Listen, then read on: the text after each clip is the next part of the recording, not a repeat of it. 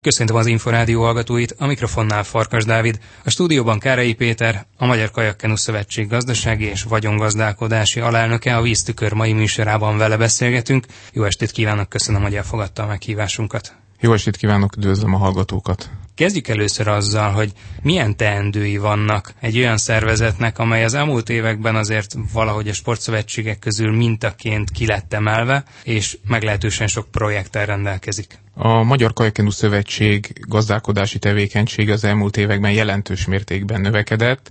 Csak egy számot mondjak, a 2018. évi költségvetésnek a kiadási főszege meghaladta a 8,7 milliárd forintot, beleértve a közvetett támogatásokkal együtt, amelyek ugye nem a mi költségvetésünkből mennek, de rajtunk keresztül a mi javaslatunkra kerülnek kifizetésre.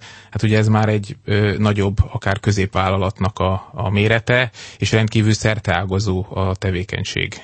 2010-ben egy ilyen 500 millió forintos nagyságrendű volt ez a költségvetés, tehát látszik, hogy ez közel 18-szorosára növekedett, és a versenysport, ami az alaptevékenység, azon túlmenően jelentős infrastruktúrális beruházások, szabadidős programok, létesítményfejlesztés, illetve egy önálló projektként a sporták specifikus mérési és teljesítménydiagnosztikai központ. Tehát azt lehet látni, hogy nagyon jelentősen megnövekedett a gazdasági és gazdálkodási tevékenység a szövetségnek, és ehhez igazodóan a a, ezt a tevékenységet végző szervezet is átalakult, és létrejöttek olyan önálló gazdasági társaságok jellemzően non-profit társaságok, amelyek ezt a tevékenységet végzik. Tehát a Kalkenú Szövetségnek a gazdasági tevékenysége összefoglalóan nagyon nagy rétület, és jelentősen struktúrált szervezetrendszerben végzi a feladatait, és a, a gazdasági apparátus is, is nagyobbra nőtt az utóbbi években. Milyen tevékenységeket felügyel ön ebben a rendszerben? Az én pozícióm, ez a gazdaság és vagyongazdálkodási alelnöki pozíció, ez egy társadalmi pozíció. Én jellemzően a költségvetésnek az arányait, a, a nagyobb kiadásokat, a különféle belső arányokat felügyelem. Én terjesztem elő a költségvetést, a költségvetés végrehajtásáról én szoktam a közgyűlésnek beszámolni, úgyhogy én egy ilyen felügyeleti, bizonyos szempontból külső szem vagyok ebbe a gazdasági tevékenységben. A, a tevékenységet alapvetően a szövetség gazdasági apparátusa és operatívan a gazdasági igazgató végzi, illetve a, a napi döntésekben Schmidt Gábor elnök úr is jelentősen benne van. Tehát az a tevékenység, amit végeznek, és hogyha az, az pozitív, akkor az alapvetően az ő érdemük. Én inkább egy ilyen külső szem, kontroller, illetve véleményformáló tanácsadó szerepet töltök be, de ezt nagyon szívesen csinálom, és nagy lelkesedéssel. Most milyen a helyzete a szervezetnek? Én mindig azt szoktam mondani, hogy a Kalkenu Szövetség gazdasági tevékenységét az minősíti, hogy milyen feladatokat, milyen programokat tud finanszírozni. Ezt nem szabad elfelejteni, hogy ez egy ugye, sportszervezet, a, a, a nagy gazdasági tevékenység, mert azért ne felejtsük el, hogy mi a, a központ, az alaptevékenységünk, a core activity, és hát ez a, az a versenysport. Tehát nekünk azért az eredményesség és az olimpiai eredményesség mindig, hogy a középpont kell, hogy legyen. Úgyhogy a mi versenysport teljes költségvetésünk, ami nagyon sok minden magába foglal, ez nagyságrendileg 3 milliárd forint a versenysportra kell, hogy fordítódjon. Itt azt gondolom, hogy az utóbbi évek eredményességei igazolják, hogy, hogy itt, itt, itt rendben vagyunk. Ezen kívül nagyon fontos a másik, a tagszervezetek támogatása. Több más sportszövetségnél látjuk, hogy a tagszervezetek és az egy, a, a szövetség viszonya nem feltétlenül felhőtlen. Mi azért nagyon jelentős támogatást nyújtunk a, a tagszervezeteinknek, nyilvánvalóan köszönhetően az állami forrásoknak, ami jelentős növekedés mutattak az elmúlt években.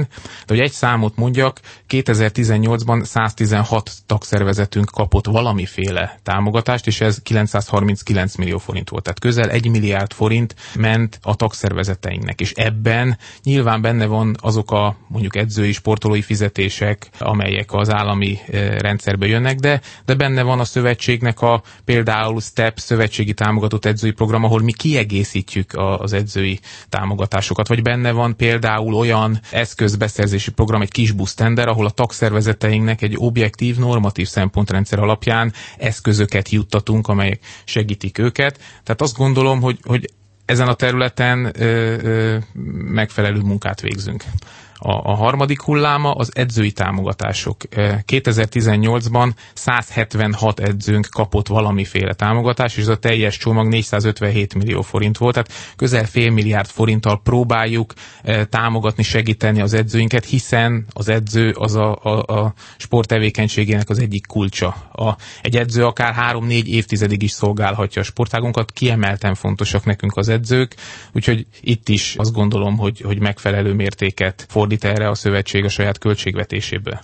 Ezen kívül a, ez a sportág specifikus mérés és teljesítménydiagnosztikai központ, amely néhány hónappal ezelőtt nyitotta meg a kapuit, azt gondolom megint a legális teljesítményfokozásnak az egyik fontos fellegvára lehet. Most még csak néhány hónapja működik, de már látjuk, hogy más sportágok is keresik az együttműködést, és azt gondolom, hogy ez is egy olyan terület, ahol előremutatóan, példamutatóan tud a szövetség gazdálkodni. Lesz egyébként más sportágakkal együttműködés? Már most is jönnek más sportágakból, ugye a, ez egy viszonylag összetett központ, ez a diagnosztikai központ, több terület orvosa is jelen van. Amit már most látunk, hogy a teljesítménydiagnosztikai rész, ami nyilván nagyon sportspecifikus, és nagyon sok helyen nincsen, ebben mind a vívók, mind a triatlonosok, mind az atléták már, már jelentkeztek, úgyhogy, és természetesen a kajakkenu sok is itt végzik ezek, ezt a, ezeket a méréseket, úgyhogy azt gondolom, hogy, hogy ez, ez nagyon sokat tud segíteni más sportágoknak is, és hát nekünk is, hogy azért nyilván ez egy komoly beruházás volt, amit a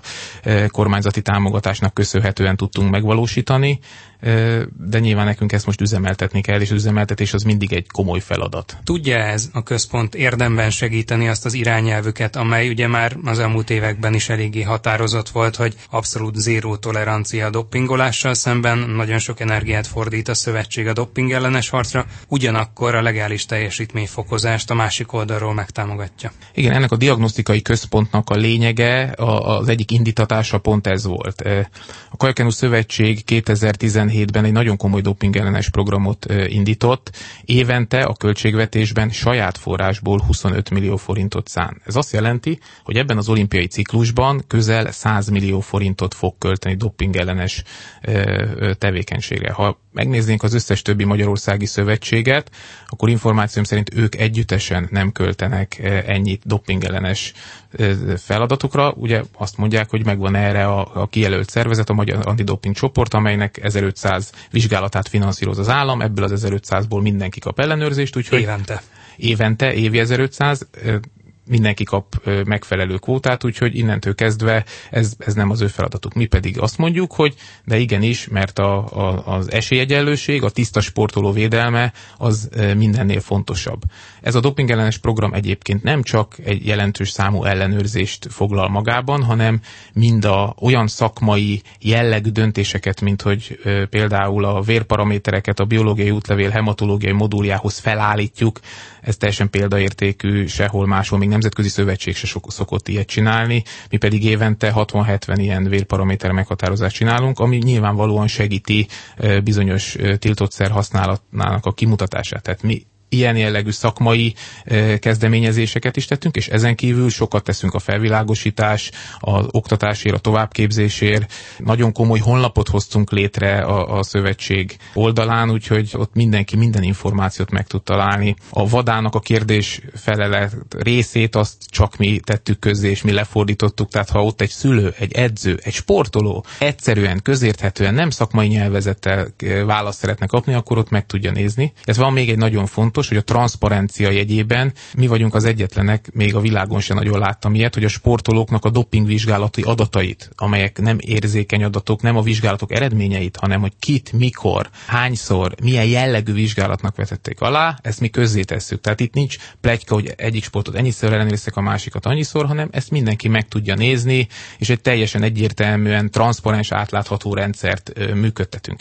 Emellett ugye, és ezzel együtt nagyon fontos a legális teljesítményfokozás. Tehát sokan még nem használják ki, és a mi sportágunk is ezen az úton járt néhány évvel ezelőtt, azokat a legális lehetőségeket, amelyet a teljesítménydiagnosztikai mérések, amelyet a dietetika, amelyet a különféle regenerációs módszerek, a bémerágy, a, a jégkád, a, a krioszauna, illetve a különböző orvosi és egyéb szakmák tudnak nyújtani. Tehát azt gondolom, hogy így összességében, de ide sorolhatom a pszichológusi segítséget is, amiben már évek óta szerintem viszonylag jó úton járunk. Tehát azt gondolom, hogy ez a legális teljesítményfokozás, amely, amely nagyon fontos az elkövetkező években, azokban ez a diagnosztikai központ nagy segítséget tud nyújtani. Elegendőt ahhoz, hogy akár azokat a sportolókat, akik kacérkodnak az illegális teljesítményfokozással, meggyőzze, hogy bőven elég a legális módszereket alkalmazni? Én mindig azt szoktam mondani, hogy a dopping az a könnyebbik út az sokkal egyszerűbb. A legális teljesítményfokozással gyakorlatilag ugyanazt el lehet érni, mint a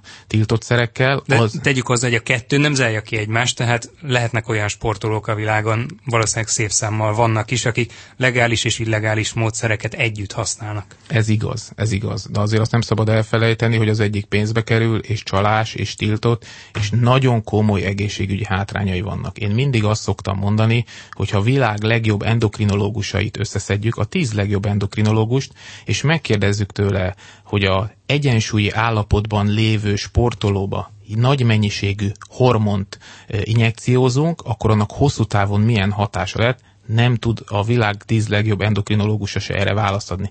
Mert arra, hogy hiányállapotban orvosi kontroll mellett kis mennyiségű hormont kapnak emberek, erre több tíz-száz ezer emberen kutatási eredmények, állatkísérletek és egyéb programok vannak. Meg tudják mondani. De azt, hogy egyensúlyi állapotban, akinek nincs hiánya a szervezetében nagy mennyiségű, hogy annak milyen következménye lehet, azt nem tudja megmondani, hiába mondja bárki. Ez nem igaz. Nagyon sok orvossal beszéltem, én ezt a témát nagyon körüljártam, úgyhogy azt gondolom, hogy ez igenis kell, hogy legyen fenyegetés a sportolóknak, ha már az önmagában nem elég, hogy ez nem a tiszta út és ez a csalás. Minden esetre én azt gondolom, hogy a Kajakkenú Szövetség ezen a területen is nagyon sokat tesz. Tehát mi ezt nagyon az zászlókra tűztünk, és azt gondolom, hogy igenis föl tudunk mutatni nagyon sok példát, hogy hogyan lehet becsületes tiszta módszerrel kimagasló, nem csak jó, hanem kimagasló eredményt elérni. Hamarosan innen folytatjuk a beszélgetést Kárai Péterrel, a Magyar Kajakkenu Szövetség alelnökével. Tartsanak továbbra is velünk!